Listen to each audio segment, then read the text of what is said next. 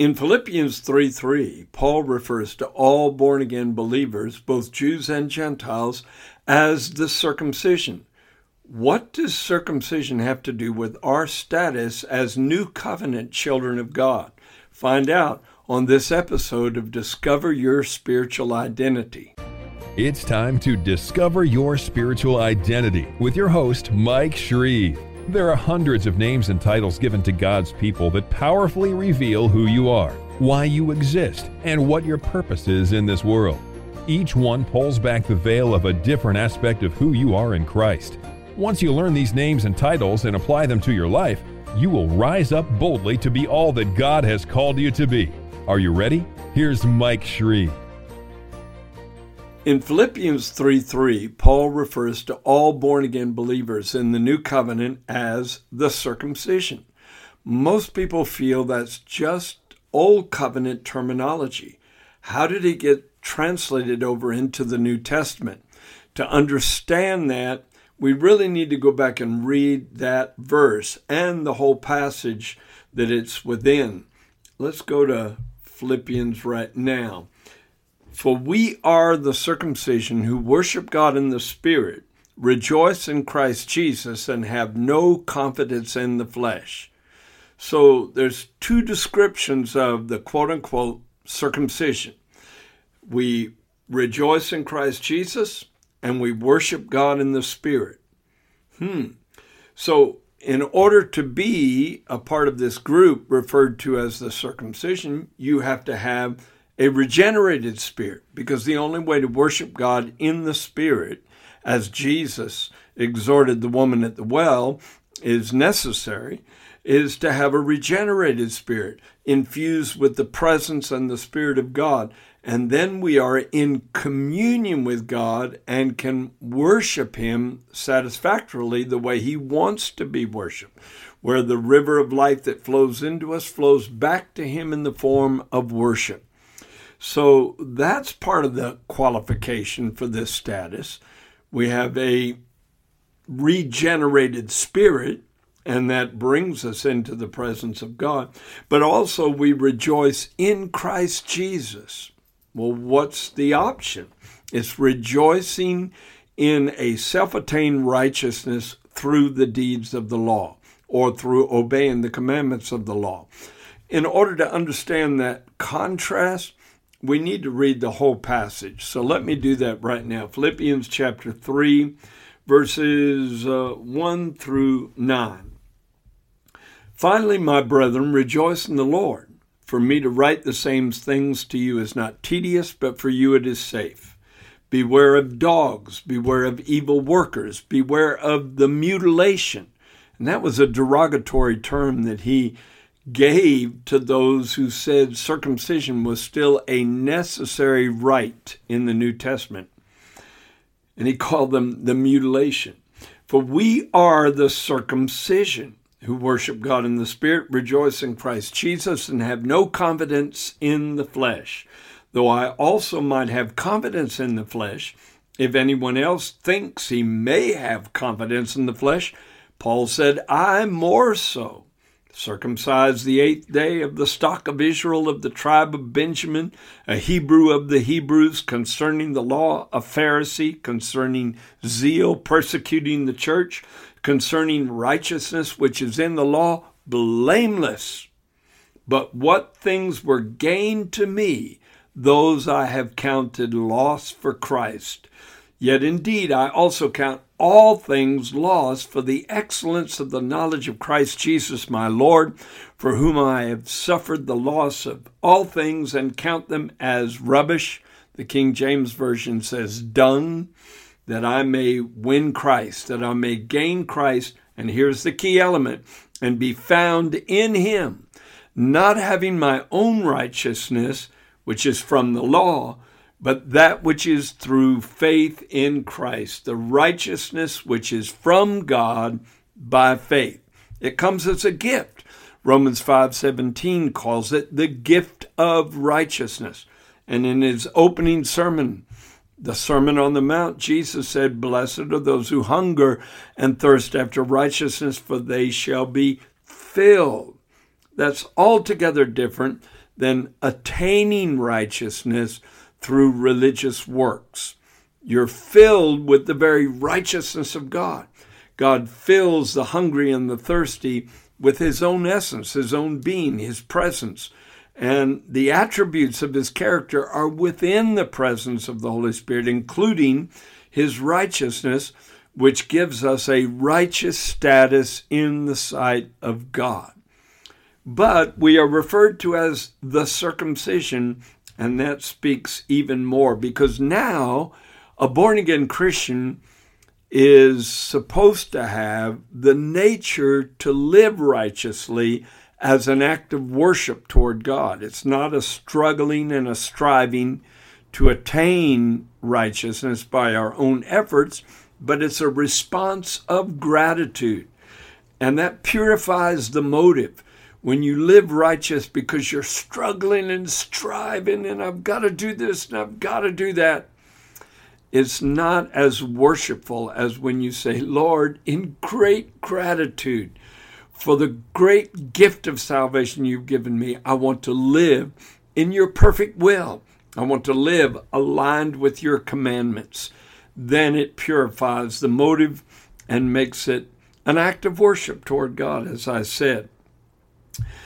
Now, to understand, though, why we are referred to as the circumcision, we need to go all the way back to the origin of the idea. And that's Genesis chapter 17, where God communicates this concept to Abram. And his name was changed in that chapter to Abraham because God calls those things that are not as though they were. And the name Abraham means father of a multitude. Well, he's not a father of a multitude yet, but God is proclaiming that over him as a prophetic statement. All right, let's go to Genesis 17, verses 1 through, oh, around 1 through 14. And I'm going to pull out some highlights. When Abram was 99 years old, the Lord appeared to Abram and said to him, I am the Almighty God. In the Hebrew, it's El Shaddai. Walk before me and be blameless, and I will make my covenant.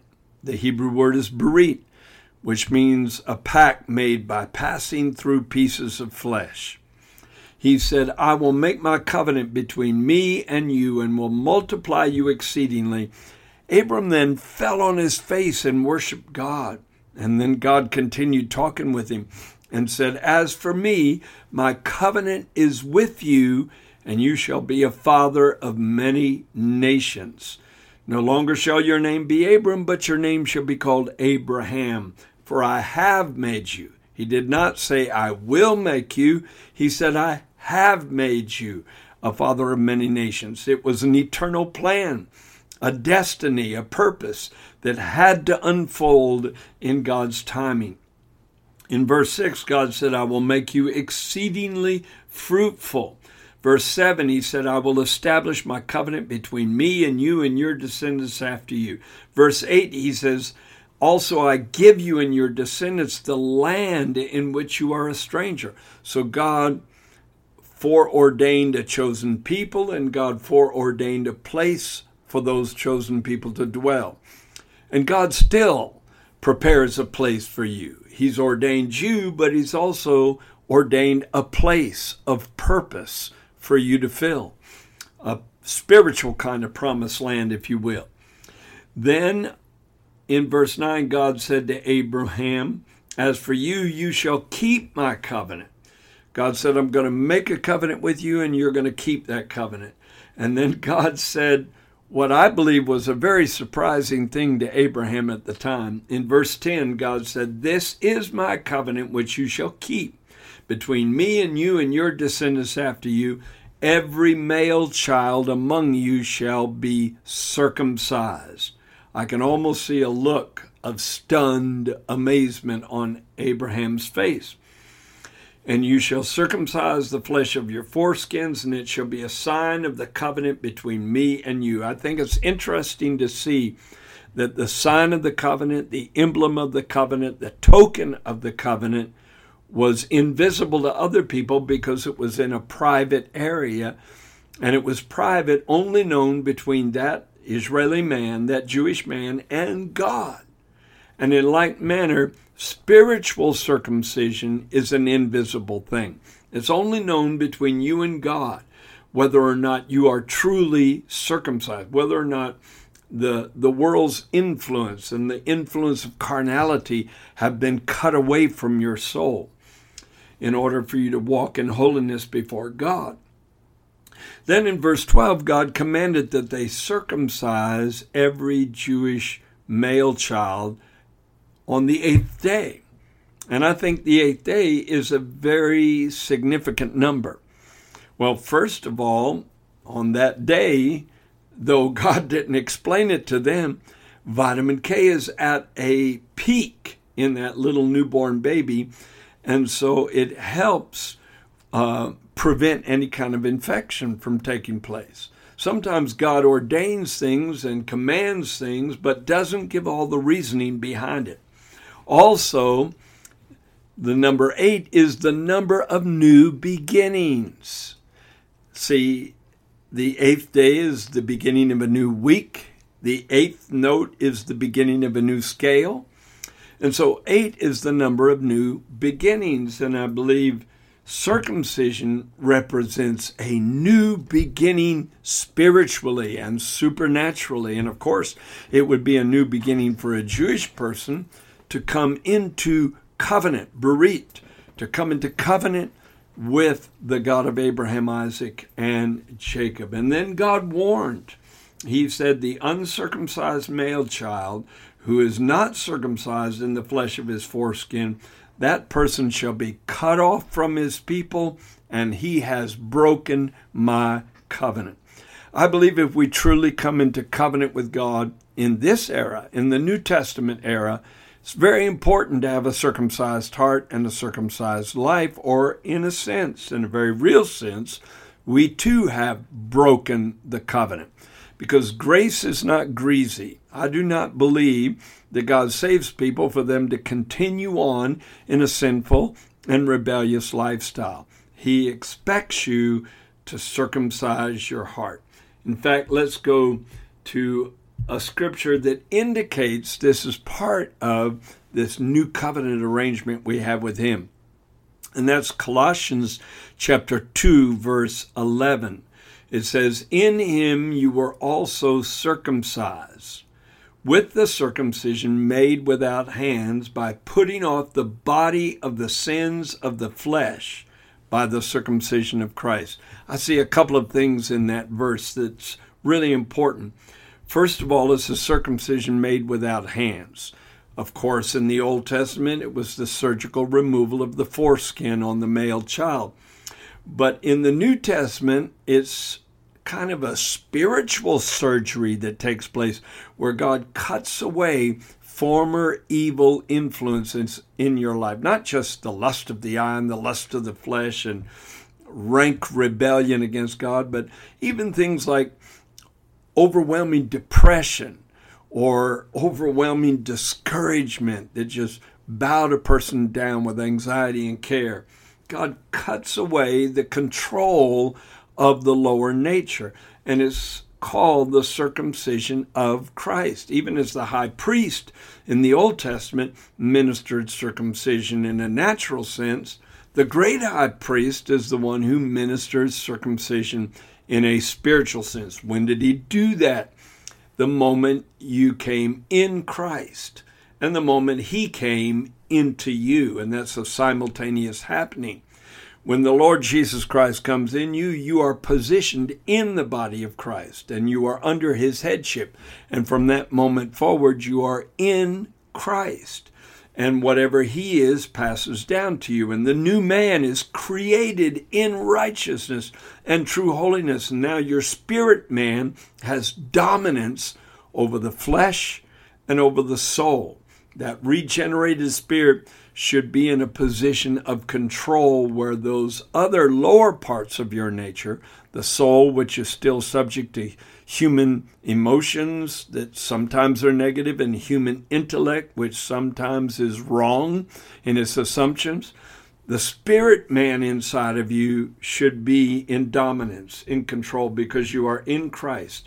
And so this circumcision, this circumcision is not a one time event, it's a continuing state spiritually that God enforces. Now, how does it manifest? I believe we can see that symbolized in the Old Testament too. In Exodus chapter 6, verse 30, Moses tried to make an excuse why he was insufficient for the job, for the task that God had given him of prophesying to Pharaoh and delivering the children of Israel from the bondage of Egypt. And Moses said to the Lord, Behold, I am of uncircumcised lips. How shall Pharaoh heed me? So, what did he mean by that? Maybe he had rough speech, or some feel he had a speech impediment because he said he was of a slow tongue. Regardless of what it was, he did not feel his speech was refined enough to be effective to speak in a prophetic way. Well, translate that into the new covenant. One of the signs that you truly are one of the circumcised in a manifested way, one of the circumcision, the body of Christ that functions as the body of Christ should, is the fact that you have a circumcised tongue and circumcised lips, where you speak the truth in love and you speak words of love instead of words of hate, words of joy instead of words of depression, words of hope instead of words of despair, and so on down the list. And of course, we all struggle and go back and forth and sometimes we falter and speak words of fear and unbelief instead of words of faith and confidence. And yet, this circumcision is an ongoing process. God is bringing us more and more into sonship, and that's what it's all about. So I claim circumcised lips so that I can speak as an oracle of God. Even as Peter said we should. He said, If any man speak, let him speak as the oracles of God. And the word oracle means an utterance of God. Another indication that you're functioning as the circumcision is found in Acts chapter 7, verse 51. This was actually the closing statement or part of the closing statement of Stephen's sermon that caused the, the religious authorities to be so enraged with him they stoned him to death and he became the first martyr of the church. He was very blunt, and I believe it was the Holy Spirit speaking through him as he preached. But he told these religious authorities, You stiff necked and uncircumcised in heart and ears, you always resist the Holy Spirit. As your fathers did, so do you also. So now we see it from a different direction that if someone has an uncircumcised heart, if someone has an uncircumcised, if they have uncircumcised ears, then they're not sensitive to the voice of the Lord. They're not sensitive to the written word when it's spoken, nor the living word when it's spoken. They're oblivious. They're guarded against it by their decision to cling to religion instead of going after relationship with the Lord Jesus Christ. But someone who is truly circumcised in their ears has an awakened ear. According to Isaiah 50, verse 4, he said, The Lord God has given me the tongue of the learned, that I should speak a word in season to him who is weary. He wakens me morning by morning. He wakens me to hear as the learned.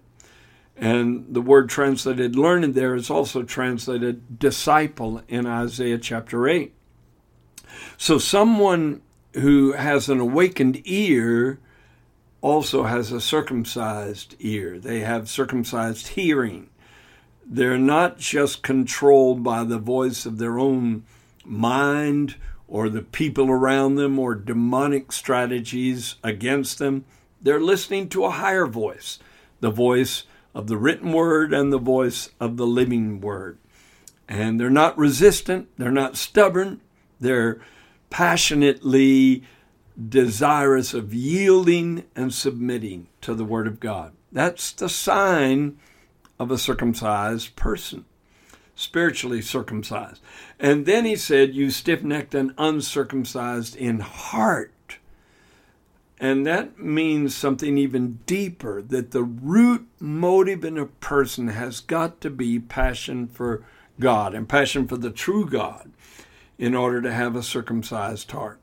And again, what does it mean to have a circumcised heart? It means you're completely surrendered. You're completely yielded. You don't want anything between you and God. Your heart longs to be filled with His presence. Deuteronomy 10, verse 16, God told the children of Israel, Therefore, circumcise the foreskin of your heart and be stiff necked no longer.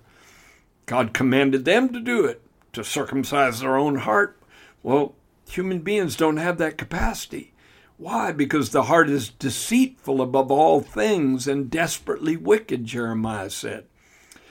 You can restrain the lower nature but you can't really successfully surgically separate your spirit from the attack of the lower nature until spiritual rebirth takes place.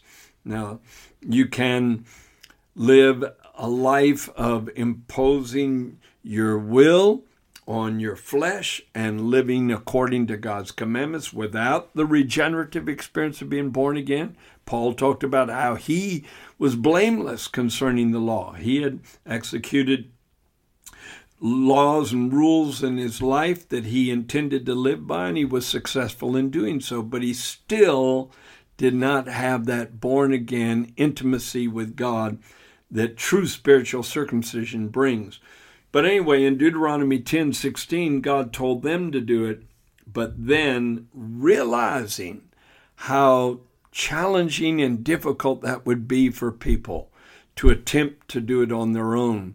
In Deuteronomy 30, verse 6, 20 chapters later, it's a prophecy of the new covenant. God said, The Lord your God will circumcise your heart and the heart of your descendants to love the Lord your God with all your heart and with all your soul that you may live. I see another beautiful aspect of this truth in Deuteronomy 30, verse 6 that the outcome of God Himself circumcising your heart is the awakening of love love for God, love for other people, love for His Word, and not just a minimal amount. He circumcises your heart and the heart of your descendants. That's a promise you should be claiming for your children. To love the Lord your God with all your heart and with all your soul that you may live. Because when you live a circumcised life, you come into contact with the life of God. And the life of God has all kinds of wonderful things attached to it the wisdom of God, the knowledge of God, the joy of God, the peace of God. These are life giving elements in the character of God that are released into you when you walk through this world with a circumcised heart. Now, let me take you to Romans chapter 2 and verses 28 and 29. I'm closing with this. Paul was not the most popular person among people that clung to the Old Testament way of doing things and had a hard time stepping into the new. And I'm sure this two verse passage was a stumbling block to some people. But Paul said, He is not a Jew who is one outwardly, nor is circumcision that which is outward in the flesh but he is a Jew which is one inwardly, and circumcision is that of the heart in the spirit, and not in the letter, whose praise is not from men, but of God. Think of that. That God praises the person who yields to this process and who walks in the reality of it. The praise doesn't come from men, the praise comes from God. In other words, in the Old Testament, men implemented circumcision in obedience to God's commandment, and they used it to try and prove a righteous status in the sight of God just by the fact of having circumcision.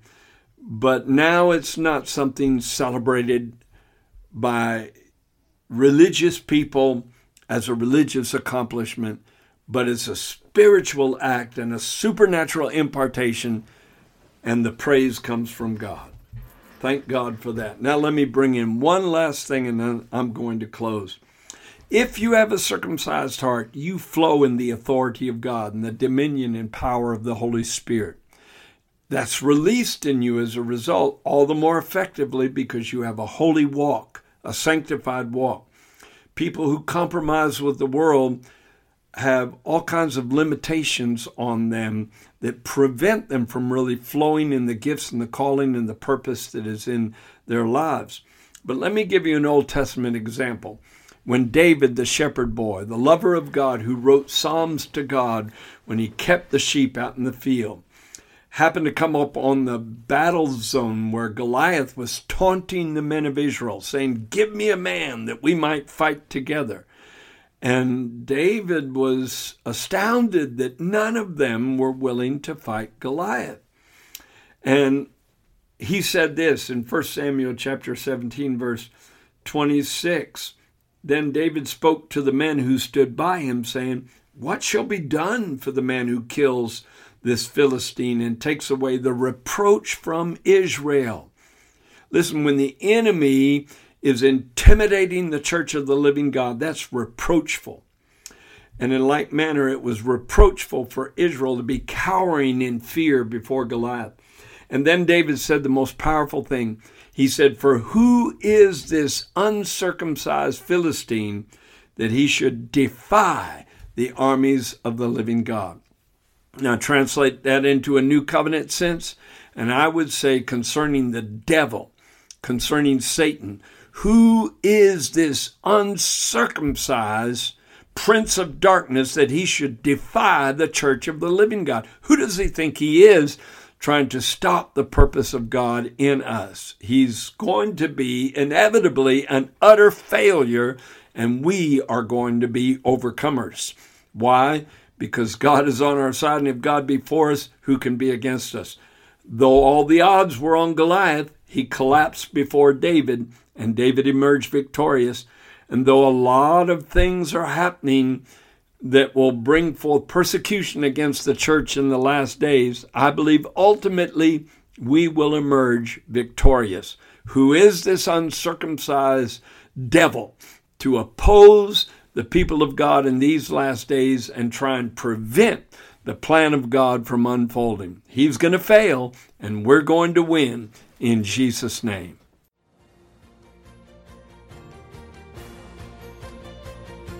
Thank you for listening to Discover Your Spiritual Identity with Mike Shreve, a podcast designed to cause a spiritual awakening in your life.